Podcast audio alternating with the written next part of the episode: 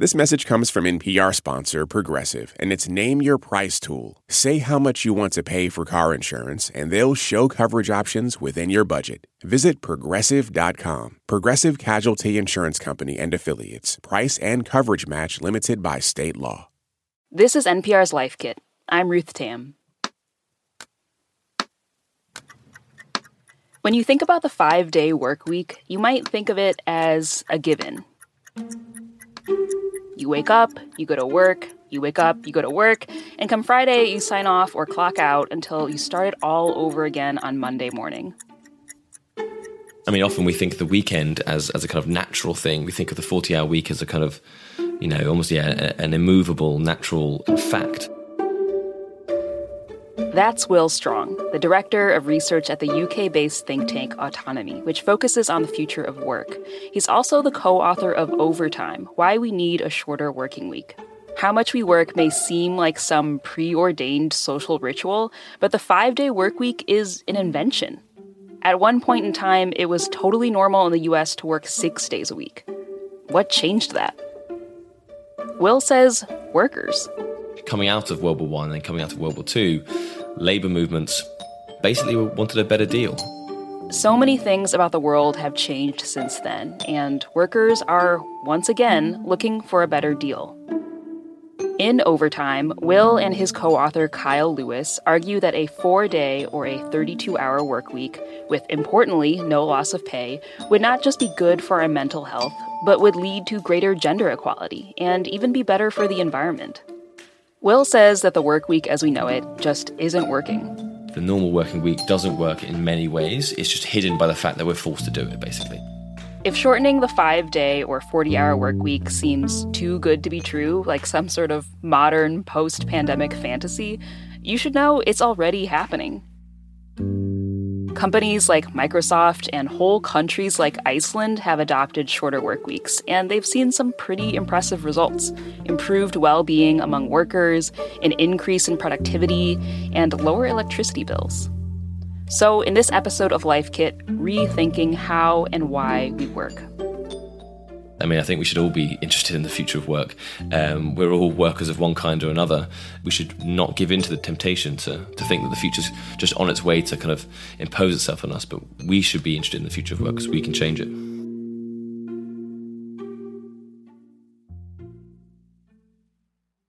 This message is brought to you by NPR sponsor Progressive Insurance. You call the shots on what's in your podcast queue. Now you can call them on your auto insurance too with the Name Your Price tool from Progressive. Tell Progressive how much you want to pay for car insurance, and they'll show you coverage options within your budget. Get your quote today at progressive.com. Progressive Casualty Insurance Company and Affiliates. Price and coverage match limited by state law. Support for NPR and the following message come from our sponsor, Whole Foods Market. Host a celebratory brunch for less with 365 by Whole Foods Market, featuring wallet happy finds like cold smoked Atlantic salmon, mini quiches, organic everything bagels, and more. Plus, visit the floral department and jazz up your table with a beautiful bouquet of big, bright, sourced for good flowers. When the brunch has to be perfect and delicious, go to your local Whole Foods Market. In the book, you say it's been over 80 years since President Roosevelt's New Deal limited working hours in the US, and over 70 since the UK established the 40 hour work week as the standard. But broadly, a lot of things have changed about the world since then, right? So, how has the nature of work changed? Yeah, I mean, it's a really important point. Um, I mean, obviously, we've gone from large manufacturing economies to more service based economies in the US and the UK. I mean, US still has a lot of manufacturing, of course, but um, a lot more desk based work. Obviously, there's been the IT revolution. And now, obviously, in the pandemic, we've accelerated different tendencies, for example, remote work and so on. I mean, one thing we should point to is this kind of this bleed between work and life. Even though there were longer hours in the 1940s, 50s, and 60s, um, at work, you, you knew you could clock off and go home.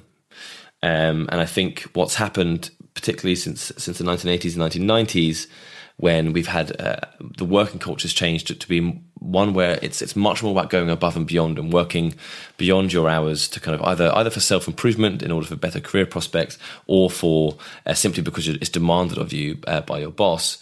Now in the area of COVID, you're kind of in your living room with your laptop, so it's hard to switch off. That's been a kind of creep which has which has kind of infiltrated our working lives. And, and, I think you know it's safe to say it's to the detriment of most people that we, it's hard to switch off. It's hard to make distinctions between your free time and your work time. I think you didn't have that in a much more manufacturing based kind of factory based system where you could leave the factory, go home, you know when you clocked in, clocked out, and that's not even talking about the housework, the unpaid work, and so on. So. I think that's one of the major differences. There's many differences, but I think the major one is the creep of this kind of overtime. Beyond the five day work week, another thing that's accepted as normal is how much work is defined by traditional gender roles and family structures. The history here is pretty familiar, but it's key to understanding how work has been defined and how it could change. What we often call the male breadwinner model has been, you know, a, a kind of division of labor between genders that has basically been around since since the start of industrialism. You know, the, the let's say the, the birth of the working class, the industrial working class, was premised on there being someone at home, a woman to look after the kids, prepare the meals, nurturing and looking after the male worker who comes back exhausted from the industrial grind, basically. When women entered the workforce in the 20th century, that dynamic of which parent in the family was working and who was being cared for didn't exactly flip. When that happens, um, what you get is fine greater independence, greater um, income earning um, capacity, but you also, unfortunately, you don't really see this massive shift. Uh, away from uh, that division of labour in the home, so you you get what what is often called by feminists the second shift. So you work in your job and you go home and you do the second shift, which is looking after the family and preparing the meals still. Will says that a shorter working week can address the double labor that working mothers tend to take on. If we're talking about working time reduction, this is particularly relevant to women who both have their paid employment and their, their unpaid work at home. So if, if you're talking about reducing hours in general, this, this will first and foremost benefit those who work the longest hours in total. At the same time, if you look at the, the kind of most stressful and exhausting um, and kind of poor the jobs with the, with the, poorest working conditions in our society, they're often carried out by women. So we're talking about uh, hospitality workers, you know, waitresses, or carers, nurses, teachers, for example. Um, and so what we're saying there as well is that these are the most exhausting and stressful and, and, and jobs most prone to burnout. Again, reducing the amount of hours at work speaks to that. Right. It sounds like a uh, shorter working week is a bit of a feminist issue to you. It sounds. Yeah, no, for sure. I think that's that that's absolutely the case. I mean, I think work is is a feminist issue as much as anything else. Um, beyond being a feminist issue, you say in the book that the shorter work week is more environmentally sound. Can you get into that a little bit more? Sure, yeah. So we point to a number of studies that have been carried out um, around the world around the link between working hours and carbon emissions or carbon footprints. One such study by Juliet Schor um, from the US looked at 27 different OECD countries and showed a direct correlation between the length of the working uh, week and people's carbon footprints. Now, that's not just because of the kind of work people do in the production, so manufacturing and construction being obviously very carbon intensive and so on. It's also because of the consumption that goes on around work. So things like um, commuting. If people drive to work, that's a, that's a huge carbon burden. If you're taking ready meals and bottled and, and bottled water, kind of these kind of quick, easy food that come with a work centered lifestyle, they have like high carbon footprints as well.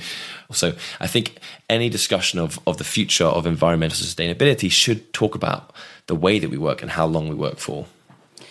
It sounds like to you that you know a shorter working week would be a way to imagine different and more equal ways of working, but I think something that you pose in your book is this larger question of how we get there. How how do you start to provoke people into thinking about work in these more equitable ways and what do you propose in terms of getting people to actually put action behind that sentiment? Yeah, that's that's a really good way of putting it, putting action behind the sentiment. I think it's important to put ideas on the table. There's organisations that do that, think tanks, uh, campaign groups, and so on. But I think putting action behind ideas is is uh, something else entirely, and that's why in the book we try to point to a number of actors who are really important in this in this regard. So you have social campaigns. You have the four day week campaign in the UK. There's one in the US. There's one in Ireland. Germany, Wales, in the UK as well, um, and a few others elsewhere. We're just talking to someone from South Korea, for example, who is who's who's trying to, trying to think about how to get this this idea in, into the mainstream there. Secondly, you have trade unions. It's been trade unions who've really been leading on the shorter working week over the last 150 years. Trade unions are in workplaces. They listen to people in work.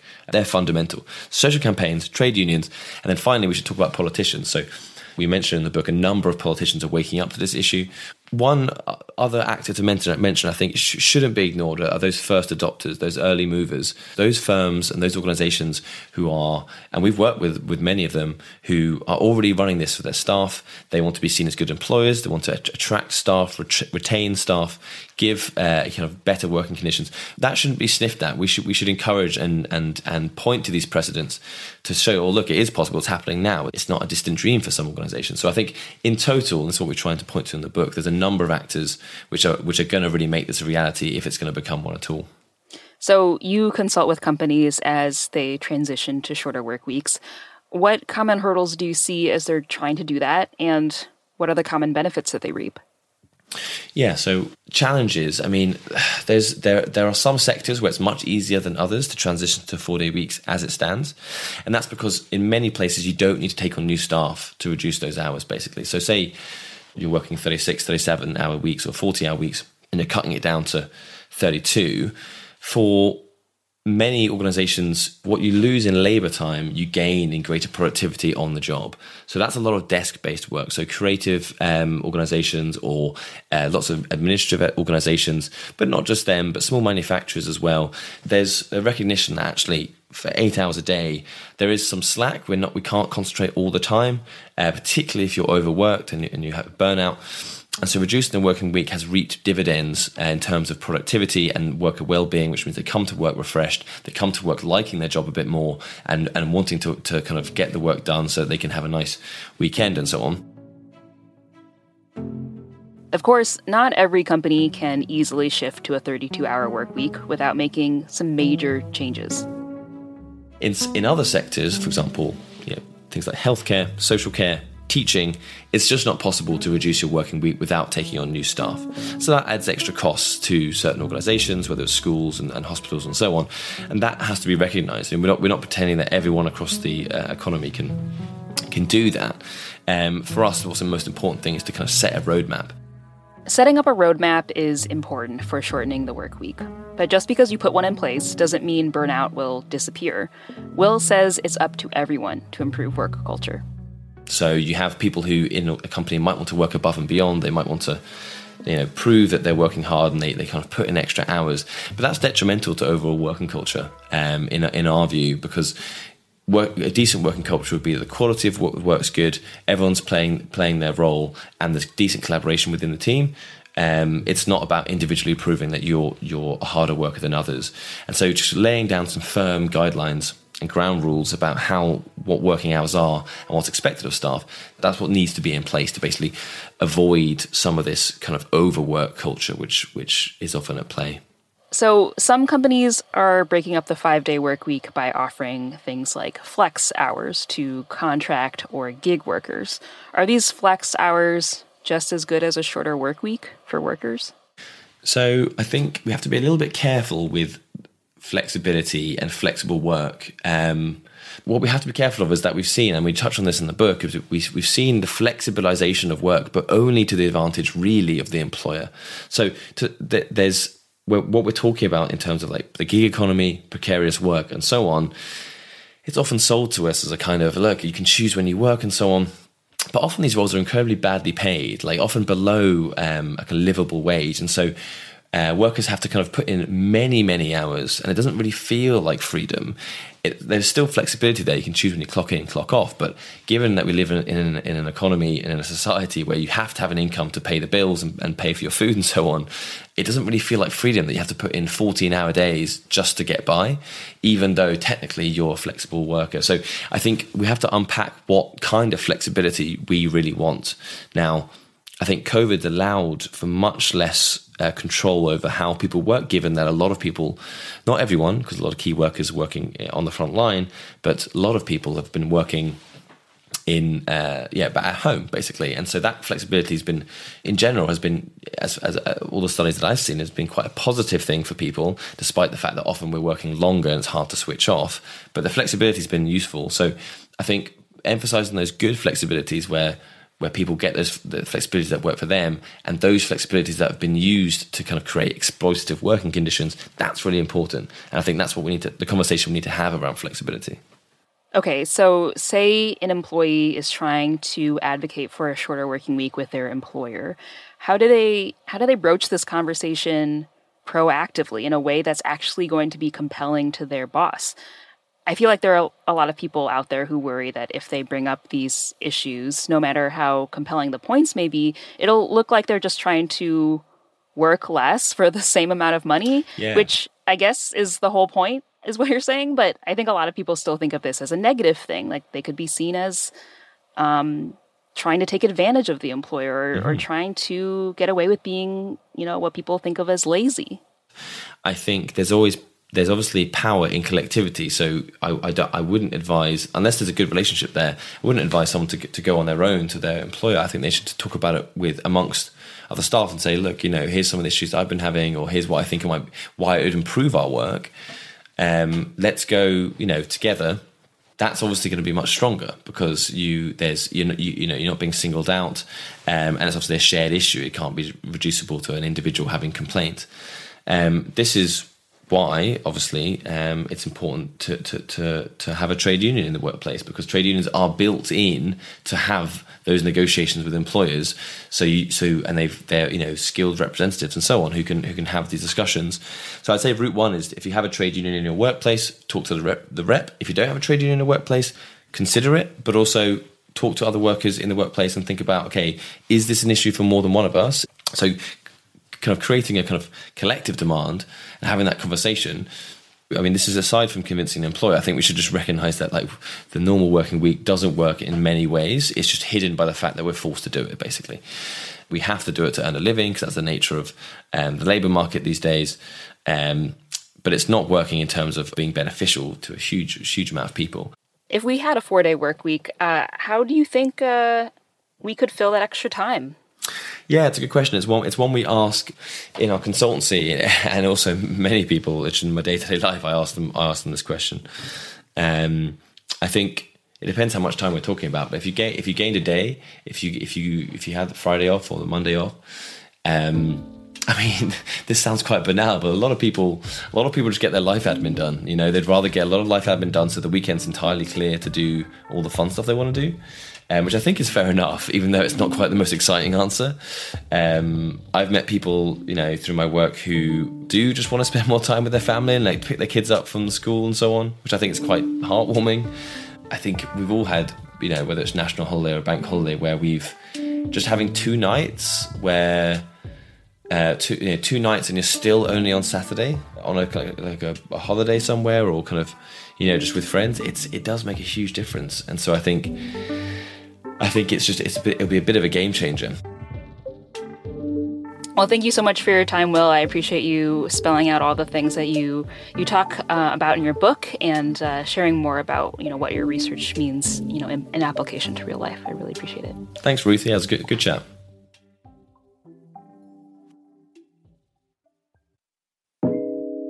For more Life Kit, check out our other episodes. I hosted one on how to be an active bystander, and there's another one on how to rethink laziness. You can find those plus tons of other episodes at npr.org/lifekit. And if you love Life Kit and want more, subscribe to our newsletter at npr.org/lifekitnewsletter. This episode of Life Kit was produced by Claire Marie Schneider. Megan Kane is the managing producer. Beth Donovan is the senior editor. Our production team also includes Audrey Nguyen, Andy Tagle, and Janet Woo-Jung Lee. Special thanks to Kyle Lewis. Our digital editors are Beck Harlan and Wynne Davis. I'm Ruth Tam. Thanks for listening.